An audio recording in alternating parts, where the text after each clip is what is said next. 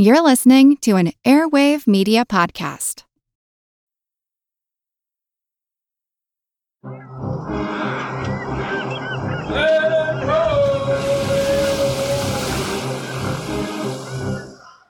Hello, and welcome to the Explorers Podcast. Today we start a new series about Alexander von Humboldt. Now, von Humboldt is a fascinating and unique topic. I've had many requests to cover the man's life. Yet, to be honest, while Humboldt's fans love the guy, many people have never heard of him. So, who was Alexander von Humboldt, and what did he do to merit our attention? Well, in addition to being an explorer, Humboldt was a geographer, naturalist, and polymath. A polymath is an individual whose knowledge spans a number of subjects and draws on complex bodies of knowledge to solve specific problems. Between 1799 and 1804, Humboldt traveled extensively in the Americas, exploring and describing them for the first time from a modern Western scientific point of view. And what Humboldt would eventually describe was revolutionary. His travels and explorations would allow him to take a holistic view and understanding of the world in a way no one had ever been able to articulate. His views were so groundbreaking, he would become the most influential scientist of his time. And I don't say that lightly. His work and travels will inspire scientists, poets, philosophers, artists, and scholars, including people such as Charles Darwin and John Muir. All of it will make Humboldt be dubbed the father of ecology and the father of environmentalism. He was one of the most celebrated men of the 19th century, a rock star throughout the world. And I want to add this about Humboldt. On this podcast, we talk about a lot of people who do amazing things, but in reality, most of these individuals attain some moniker of greatness because they did something special when faced with adversity. They fought against nature or whatever and survived. I mean, Ernest Shackleton never asked to be stranded in the Antarctic ice, have his ship crushed, and then forced to sail in a tiny boat through wicked waters to save his men. He did it because he had to in order to survive, he rose to the occasion, attaining greatness due to overcoming the terrible circumstances he had found himself in. So, this great man theory, the idea that a person is so amazing they'd rise to greatness no matter what social position, no matter what time and place in history, it just doesn't cut it in my book. But Alexander von Humboldt may be the person who defies a lot of that. He is an extraordinary person.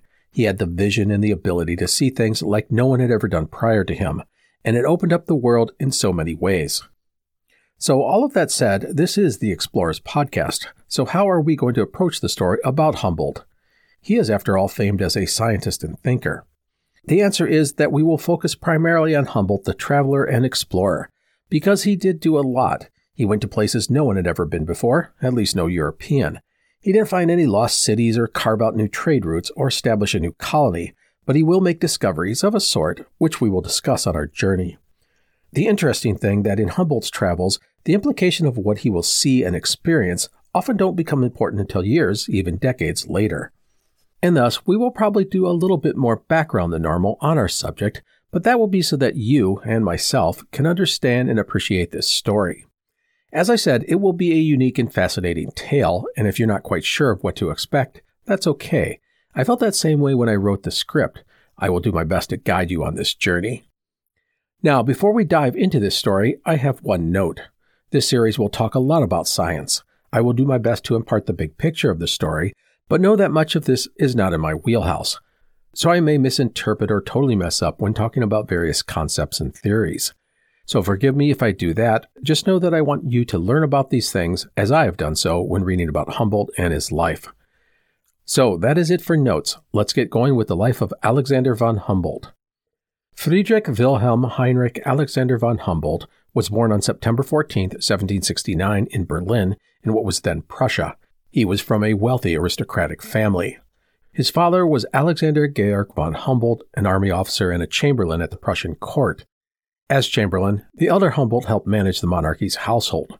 He was a trusted friend and confidant of Friedrich Wilhelm, the future Prussian king. Friedrich Wilhelm, or Frederick William, was young Alexander's godfather. The elder Humboldt was known as an easygoing and amiable man who enjoyed the outdoors. Humboldt's mother, Marie Elizabeth, was very different.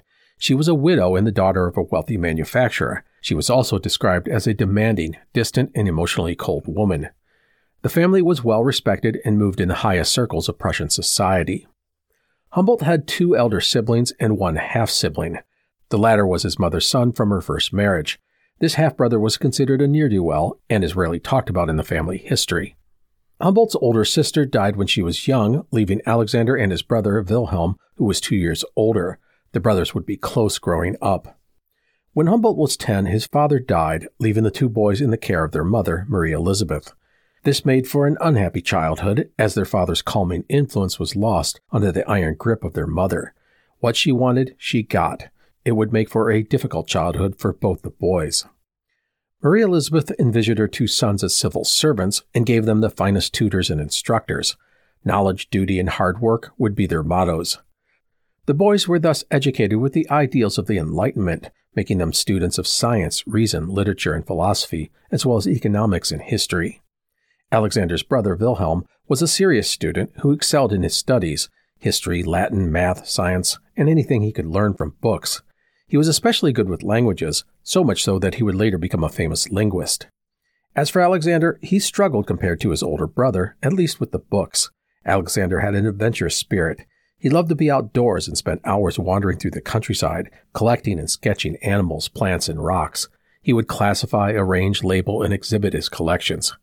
It was the exact thing a scientist of the Enlightenment would do. Alexander collected so many things, he was nicknamed the Little Apothecary. Alexander was also a skilled artist, so good that his mother, who didn't necessarily approve of all his outdoor endeavors, would have some of his works displayed on the walls of her bedroom. So while the outdoors became Alexander's safe place, he was seen as an odd, lonely boy. He was often sick, so often at times that he was viewed as a hypochondriac. Many felt that his illnesses were the result of his mother's constant demands, which were like a noose, choking his desires and dreams. The truth is that Alexander von Humboldt was a wickedly smart kid. Others didn't always realize it, but Alexander knew it. Even as a boy, he saw himself as smarter than others. As a result, he developed a sharp, witty tongue. No one wanted to be at the end of Alexander's sarcastic and pointed barbs. Author Andrea Wulf, in her book The Invention of Nature, Alexander von Humboldt's New World, said, quote, To hide his vulnerability, Alexander built a protective shield of wit and ambition. End quote. And ambition was part of Alexander's mindset. More than anything, he dreamed of traveling and exploring. He devoured the stories of explorers such as James Cook and Louis Antoine de Bougainville and longed for such adventures.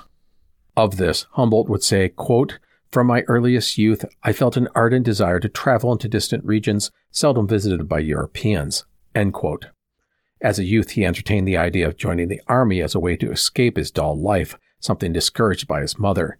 He would abandon such thoughts when he dove into science in his mid teenage years. So Humboldt and his brother grew up in Berlin in what would have been a vibrant and engaging intellectual world. As teenagers, they attended lectures and reading groups and went to the salons to discuss the latest political, scientific, and artistic movements. Now, remember, Humboldt grew up in Prussia, which was actually a collection of independent German states at this time. It was not as big as modern day Germany, but it extended further east, but not as far south. It was technically a part of the Holy Roman Empire. Prussia had grown into a military power by this time and had a huge standing army, rivaling Austria, it was an absolute monarchy, and the king encouraged education and learning. Prussia had more libraries and universities than any other kingdom in Europe. Literacy was high, and Germany, along with the rest of Europe, was booming with scientific ideas and possibilities, such as the philosophy of Immanuel Kant and the experiments of Benjamin Franklin. It was the Age of Enlightenment. When Humboldt was 18, he was sent to the University of Frankfurt, where he studied government administration and economics for a short time. Remember, his mother wanted him to be a civil servant. He then joined his older brother, Wilhelm, at the University of Göttingen, one of the finest in all of Germany. But Alexander was restless. He yearned to travel, to have some adventures. His experiences at university only encouraged this, as he met other students and teachers who shared his passions and ideals. At 21, Humboldt took a four month trip across Europe with George Forster, who had been on Captain James Cook's second voyage around the world. From Forster, Humboldt got first-hand tales about his travels to the South Pacific and around the world. Humboldt was enthralled. The highlight of the trip was a visit to London, where Humboldt was introduced to some of the continent's leading minds. There were botanists, explorers, and thinkers. He met William Bligh of the famed Mutiny on the Bounty incident and Joseph Banks. Banks had been with Cook on his first voyage and was the first president of the Royal Society. There was, perhaps, no more influential man in the world of the natural sciences than Banks, and the two would become friends. Humboldt was so enthralled by these people and their stories, He briefly considered signing on to a ship as a common seaman just to experience the world himself, but the specter of his mother was too great and he returned to school. He was, however, intensely unhappy. His traveling companion, Forster, said of Humboldt that his, quote, brain has been sadly overworked, end quote. Humboldt went to Hamburg to study finance and the economics of trade, hating every minute of it, before getting accepted into the prestigious mining academy at Freiburg. This at least offered subjects that appealed to Humboldt, namely science and geology. He would complete the three year program in just eight months. By the way, by this time, Humboldt was immersed in a variety of scientific fields biology, botany, geology, zoology, anthropology, anatomy, and much more. Some people were concerned that his interests were too broad, that he'd never really become an expert at anything. But these people were seriously underestimating the mind and ambition of Humboldt. He quickly proved to be really good at his job. At 22, he was a mining inspector, an amazing accomplishment. He would travel around the kingdom and evaluate mines, soils, and ores. He loved the physical part of the job. He wasn't afraid to crawl into the deepest mines. It was nature, after all, and he loved it. And another thing, he was quickly demonstrating curiosity and humanity regarding his job and the people involved in it. For Humboldt, this wasn't just about measuring, noting, and classifying all the data, it was much more. He showed a genuine concern for the people involved in mining, even inventing a breathing mask for the miners, plus a lamp that worked in oxygen poor shafts. He was so appalled by the lack of education for the miners and their families, he started a school for them and even wrote the textbooks himself. Humboldt thrived at his job. He increased productivity and safety wherever he went. Promotions followed. His career was going well and he was learning a lot. He was also demonstrating a trait that would mark him for life, and that was a seemingly inexhaustible drive. For all of his life, he would work and work and work, up at dawn to bed in the wee hours of the morning. Then he'd do it again and again. He ignored cold and sickness and kept working. For Humboldt, there was simply too much to do. His mind was exploding with ideas. All of this led him to be plagued by illness and exhaustion. His sister in law, Carolyn, said, quote, I honestly think he is screwy and may go mad at any time. End quote. And this obsession with learning wasn't just with his job at the mines, but his interest in botany and biology and chemistry or whatever else struck his fancy. Example, he began a long study on electricity in animals, conducting 4,000 experiments on the subject. He even did tests on himself, which were incredibly painful, yet immensely satisfying. He was a man of boundless energy, both mental and physical, and he was insanely curious about the world, about nature, and the universe. Another thing about Humboldt that was so striking was his desire to learn. His entire life, he never stopped learning. He would devour books, attend lectures, exchange letters with other scientists, anything to advance his knowledge. Even at an old age, he'd attend university lectures with students just to hear what the professor had to say. He never thought he was so smart that he couldn't learn more.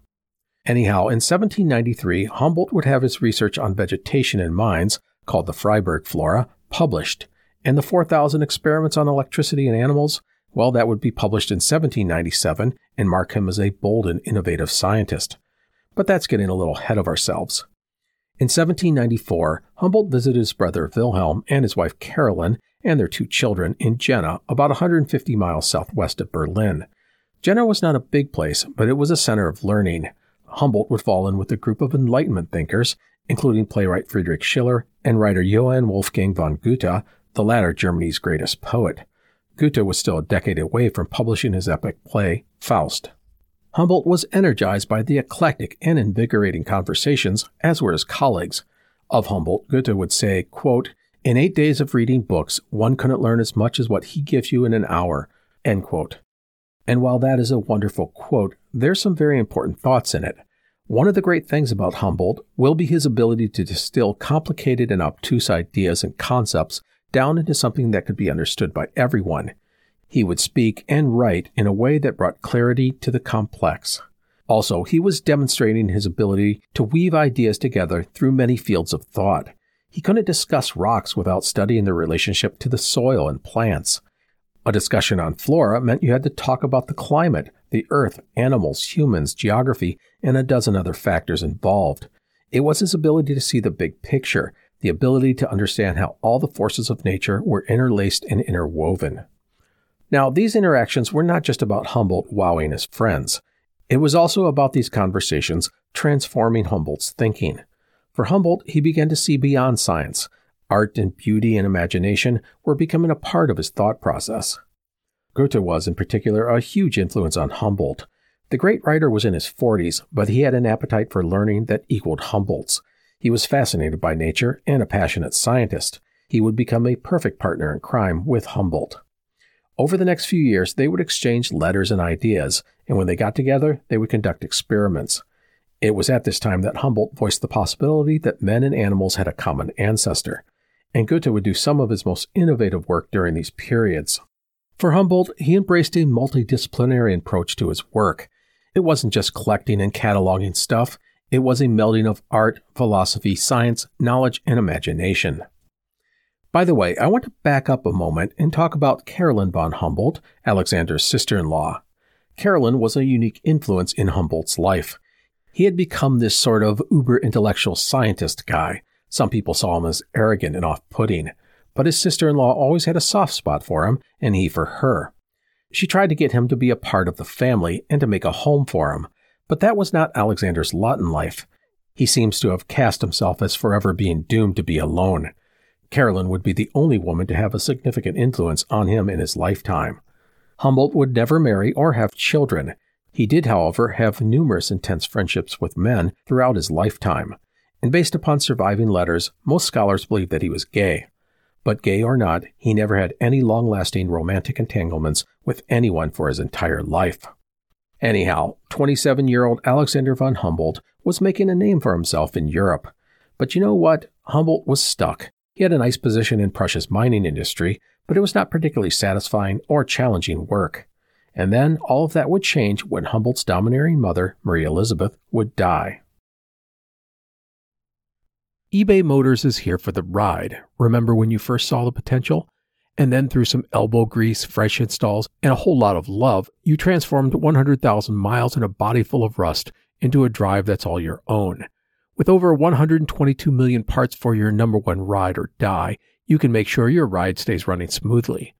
Brake kits, LED lights, exhaust kits, turbochargers, bumpers, whatever your baby needs, eBay Motors has it. And with eBay Guaranteed Fit, it's guaranteed to fit your ride the first time, every time, or your money back. Plus, at these prices, you're burning rubber, not cash. Keep your ride or die alive at ebaymotors.com. Eligible items only, exclusions apply. Hey, explorers, it's Matt. What if you could poke, prod, and explore the mysteries of nature from wherever you are? Outside In is the award winning podcast from New Hampshire Public Radio that allows you to do just that. From explorations of nature to important conversations about climate change and sustainability, award winning reporter and host Nate Hegyi covers all kinds of topics related to our world.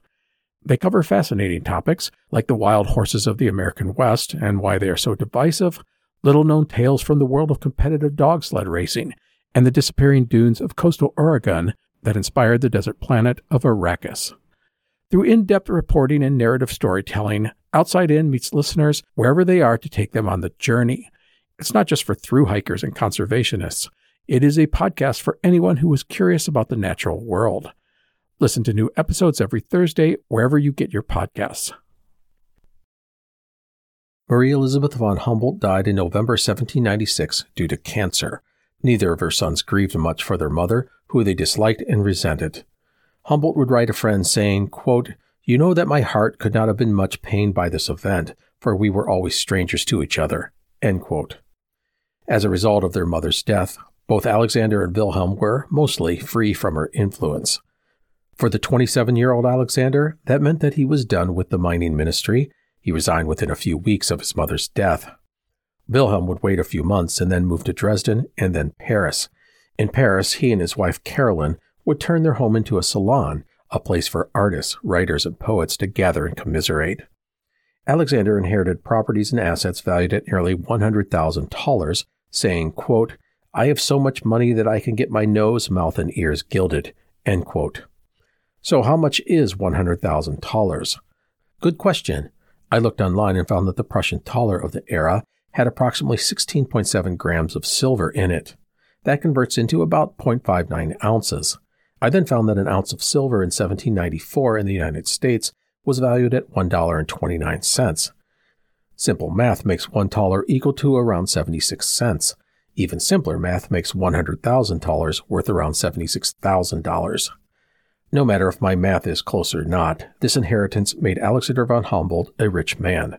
And so, with money in the bank and his mother's hold on him in the past, Humboldt set out to do what he always wanted to do travel. He had no interest in houses or clothing or business. He wanted to travel, to explore. The only question was where. Humboldt knew that he could essentially finance his own journeys. He could buy the instruments and provisions he would need, but he also needed to find a ship or ships going on a major voyage of exploration. So while he searched for such an opportunity, Humboldt prepared for whatever adventure was made available. He bought books and scientific instruments and learned to use the latter. He learned as much as he could about botany, geology, astronomy, and anything else that might help him. He climbed mountains in Switzerland in anticipation of going to such places as the Andes in South America. In the end, Humboldt didn't hire experts to go with him on his expedition. Instead, he became all of those experts. And I want to stress that Humboldt was now seen as a leading naturalist and scientist. He cultivated relationships with other experts, and as his research was published, he gained fame and honors for his innovative work. One scientist even named a newly discovered plant in India after Humboldt. Now, Humboldt had one major problem with his desire to travel the world and explore, and that was the fact that war now hung over Europe. The French Revolution of 1789 had grown into a continent wide affair, and Napoleon Bonaparte was rising to power. This made any sort of scientific expedition a dicey affair for any nation, as the threat of war hovered over Europe. By the way, I want to mention that Humboldt stayed out of politics. He was sympathetic to Republican ideals in government, but he never let politics get in the way of learning and knowledge. In April of 1798, Humboldt visited his brother and his family in Paris, a city that he adored. It was here that he met Louis Antoine de Bougainville. The famous French explorer was a contemporary of British explorer James Cook. He was the first Frenchman to circumnavigate the world and had sailed throughout the South Pacific. Bougainville had hoped to organize another trip around the world, one that would take up to five years. This was exactly what Humboldt dreamed of. He admired and respected the man. It was a perfect fit. But again, there was a problem. The Frenchman was 70 years old, and he had deep ties to France's royalist past. This made him suspect to the younger generation of leaders born out of the Revolution.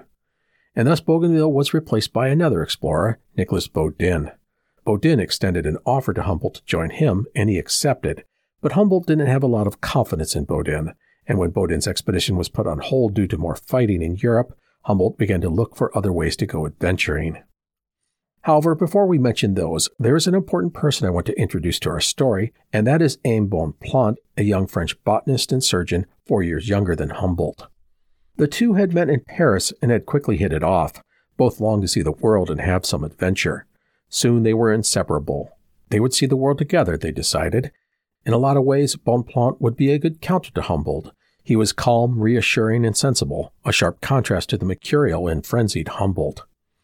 So, with his plans in limbo, Humboldt and Bonpland turned to the idea of going to Egypt once Napoleon invaded in May of 1798.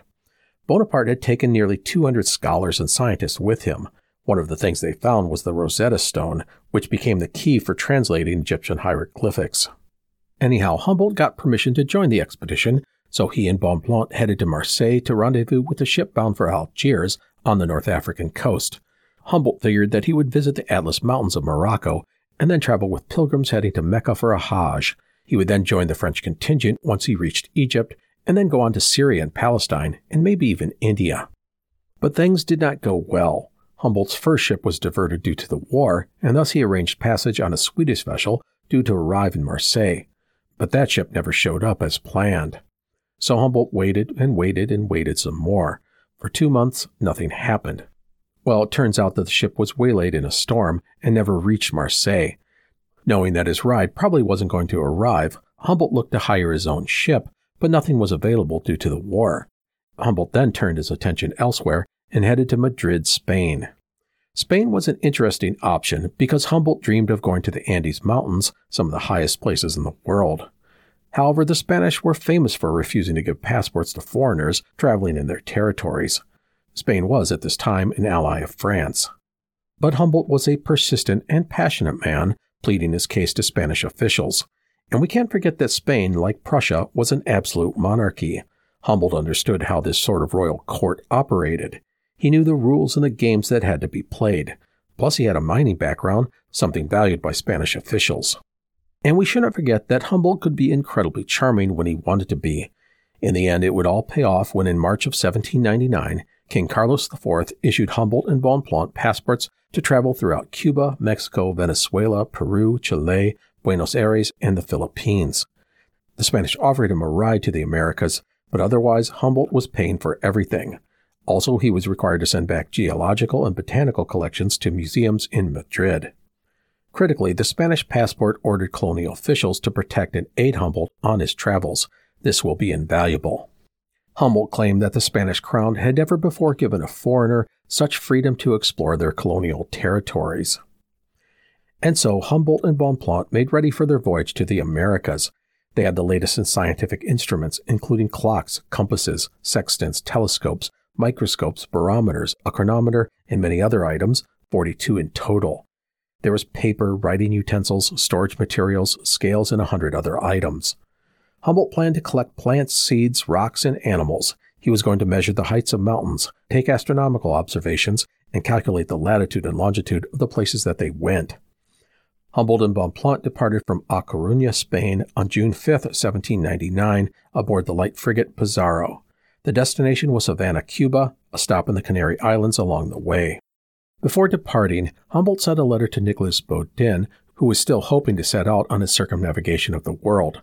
Humboldt said that he hoped to connect with Baudin in Chile or Peru on the western side of South America.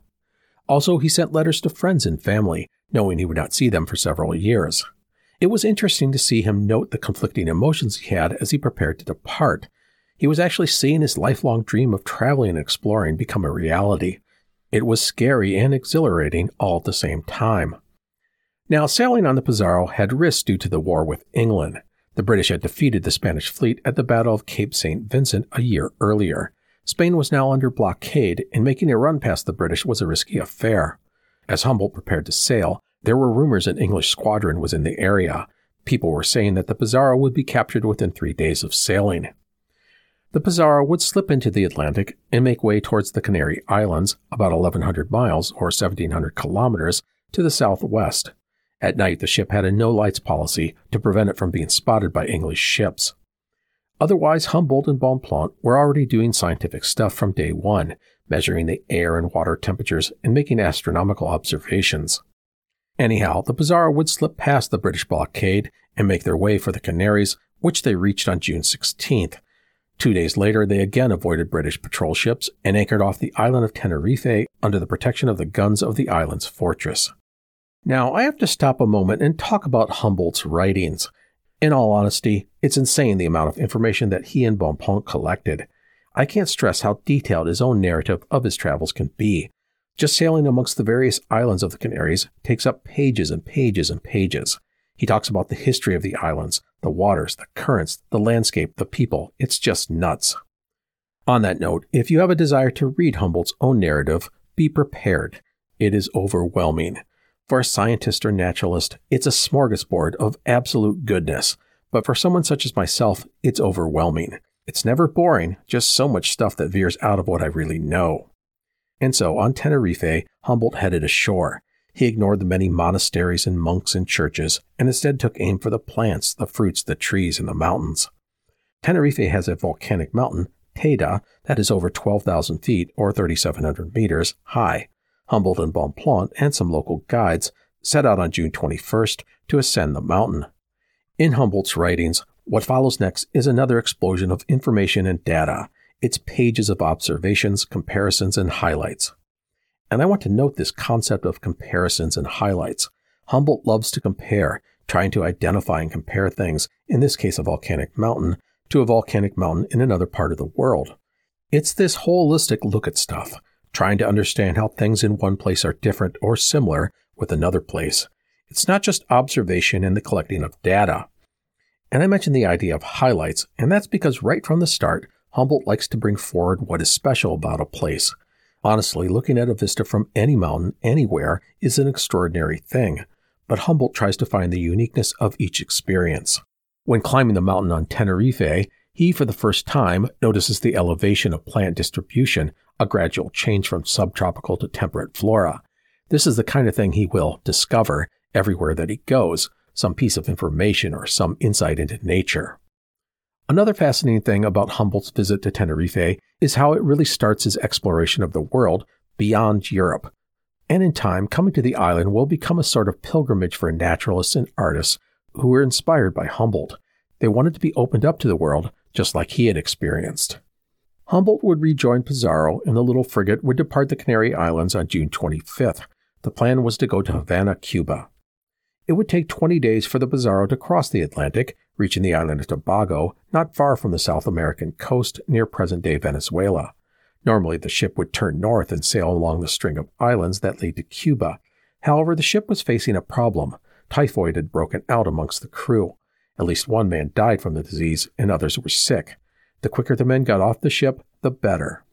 And so the decision was made to head west for the port of Cumana on the northern coast of Venezuela, roughly 280 miles away, or 450 kilometers. On the way to Cumana, the Pizarro would pass by several islands, including Margarita Island, which had once been a hotbed of pearl harvesting. At one point, the Pizarro headed into a dangerous channel, but was put on the correct course by some native Guaquiria people and canoes they encountered. These were huge dugout canoes made from a single log and carrying 18 people. One of the natives volunteered to come aboard the Pizarro and act as a pilot. Humboldt would spend all night talking with the man, grilling him about his home, the surrounding lands, the weather, anything. The Pizarro reached Cumana on July 17, 1799, 41 days after departing Spain. Cumana was the capital of New Andalusia. It was one of the first cities founded by Spain in the mainland Americas and is the oldest continually inhabited Hispanic established city in South America. Reaching Cumana instead of Havana was just fine with Humboldt. He had wanted to come to South America, so this saved him another voyage. And it is here in Cumana that we will leave Humboldt until next time.